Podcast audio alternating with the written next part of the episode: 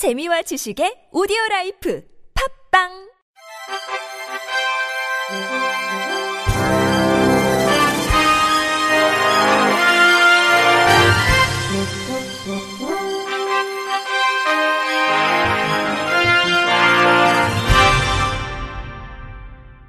청취자 여러분 안녕하십니까? 8월 29일 목요일 KBS 뉴스입니다.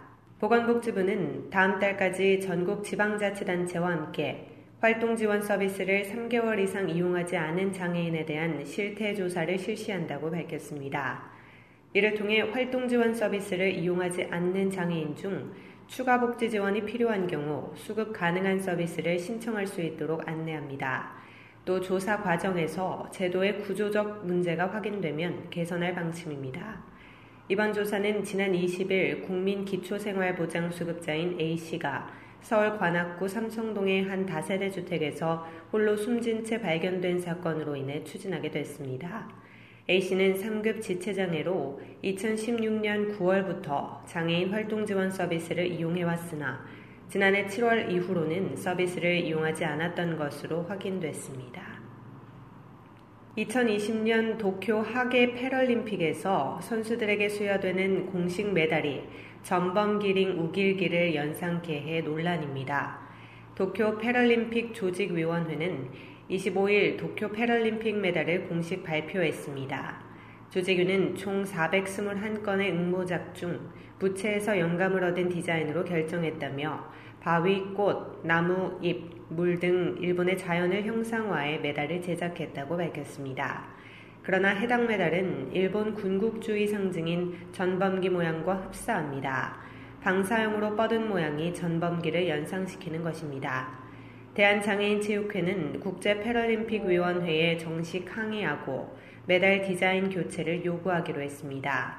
대한장애인체육회 관계자는 도쿄 패럴림픽 메달 문양은 국제패럴림픽위원회의 정치적 표현 금지 조항에 어긋난다며 해당 메달의 디자인을 허가한 국제 패럴림픽 위원회에 공문을 보내 항의하고 오는 10월에 열리는 집행위원회에서 메달 교체를 끌어낼 수 있도록 의견을 피력할 계획이라고 밝혔습니다.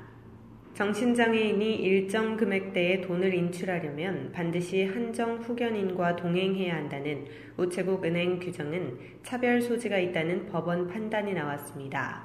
서울중앙지법 민사합의 45부는 고모 씨 등 장애인 18명이 장애인 차별 행위를 중지해달라며 우정사업본부를 상대로는 소송에서 원고 일부 승소 판결했습니다. 재판부는 100만 원 이상 거래의 경우 동의서 제시 방법을 사용하지 못하게 하고 한정 후견인과 동행하게 한 것을 중지하라고 판시했습니다.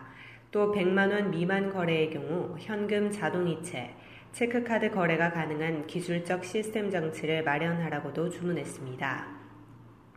재판부는 이를 이행하지 않으면 행위별로 일일 10만 원을 지급해야 한다며 국가가 고씨 등에게 각각 50만 원과 기간별 지연이자도 지급해야 한다고 밝혔습니다.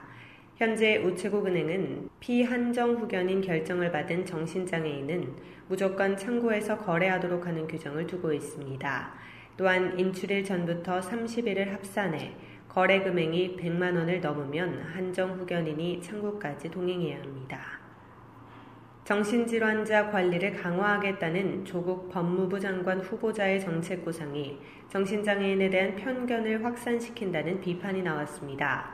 민주사회를 위한 변호사 모임은 어제 논평을 내고 정신장애인의 범죄율이 일반인보다 훨씬 낮은데도 조 후보자가 최근 발생한 특정 사건만 거론하며 정신장애인에 대한 혐오와 차별을 조장했다고 주장했습니다.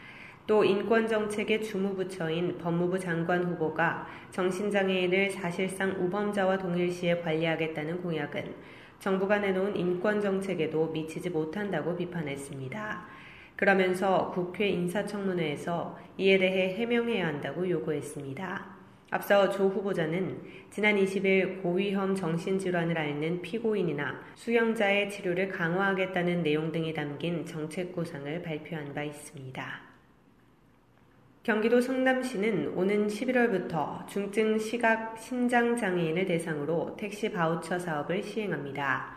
이 사업은 2021년에는 발달 장애인, 2022년부터는 중증 장애인 전체로 확대 시행할 계획입니다.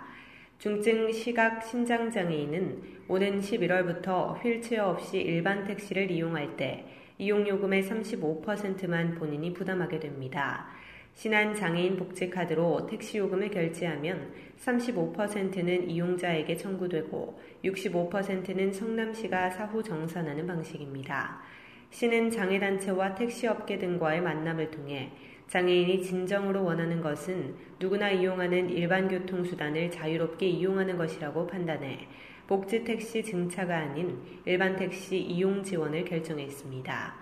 시는 다음 달 카드 회사 및 택시 회사와 업무 협약을 체결하고 10월에는 법인 택시를 대상으로 장애인 인권 및 택시 바우처 사업에 대해 교육을 진행할 예정입니다. 대전 지역 시각장애 영유아 통합교육을 지원할 대전 맹학교 아이 꿈샘 마을이 그저께 문을 열었습니다. 대전 맹학교 소속 유아를 비롯해 대전 지역 유치원 유아들도 이용할 수 있는 아이 꿈샘 마을은 교육부 특별교부금 1억 600여만 원을 지원받아 완공됐습니다. 아이 꿈 샘 마을은 대전 맹학교 본관 1층에 위치하며 본관 앞쪽과 뒤편 주출입로를 변경해 시각장애 영유아가 안전하게 출입할 수 있도록 관련 시설을 설계했습니다. 주요 시설로는 대형 미끄럼틀을 비롯해 감각놀이 체험을 할 수 있는 오감터, 영유아 시기능 교육을 위한 배움터, 미래 직업 탐색 및 안전 체험을 위한 자람터, 점자 도서 및 확대 도서가 구비된 유아도서관 글샘터 총 4실로 구성됐습니다. 최규봉 대전 맹학교 교장은 전국 최초로 설립된 시각장애 영유아 통합 교육 지원실을 통해 대전 맹학교가 시각장애 영유아 통합 교육에 중추적인 역할을 할 것으로 기대한다고 밝혔습니다.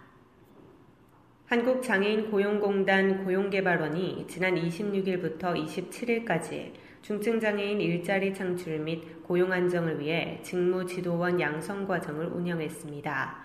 직무지도원은 지원 고용에 참여하는 중증장애인이 직무에 잘 적응할 수 있도록 출퇴근, 작업 기술, 대인관계 기술 등을 지도하기 위하여 선임 배치된 사람입니다. 특히 이번 양성 과정은 중증장애인 지원 고용 사업 대상자의 80%에 달하는 발달장애인에 초점을 맞춰 직무지도의 질적 향상을 도모하기 위한 과목들로 편성됐습니다. 이번 교육과정을 수료한 직무지도원은 공단지사 및 지원 고용 위탁기관을 통해 중증장애인의 취업을 지원하게 될 예정입니다. 고용개발원 고종필 교육연수부장은 중증장애인의 고용 창출과 고용 안정을 위해 앞으로도 우수한 전문 인력 양성에 힘쓰겠다고 밝혔습니다. 끝으로 날씨입니다. 내일은 전국적으로 구름이 많은 가운데 중부지방과 전라도 지역은 새벽 곳곳에 따라 빗방울이 떨어지겠습니다. 경기 동부와 강원 영서, 충북 북부 지역에서는 오후에 곳곳에 따라 소나기가 내리는 곳이 있겠습니다.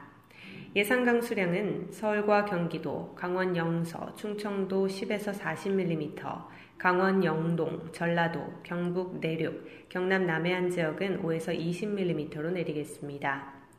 내일 아침 최저 기온은 17도에서 22도, 낮 최고 기온은 25도에서 30도가 되겠습니다. 바다의 물결은 서해와 남해, 동해 앞바다에서 0.5에서 1m로 일겠습니다. 이상으로 8월 29일 목요일 KBS 뉴스를 마칩니다. 지금까지 제작의 안재영, 진행의 조소혜였습니다. 고맙습니다. KBIC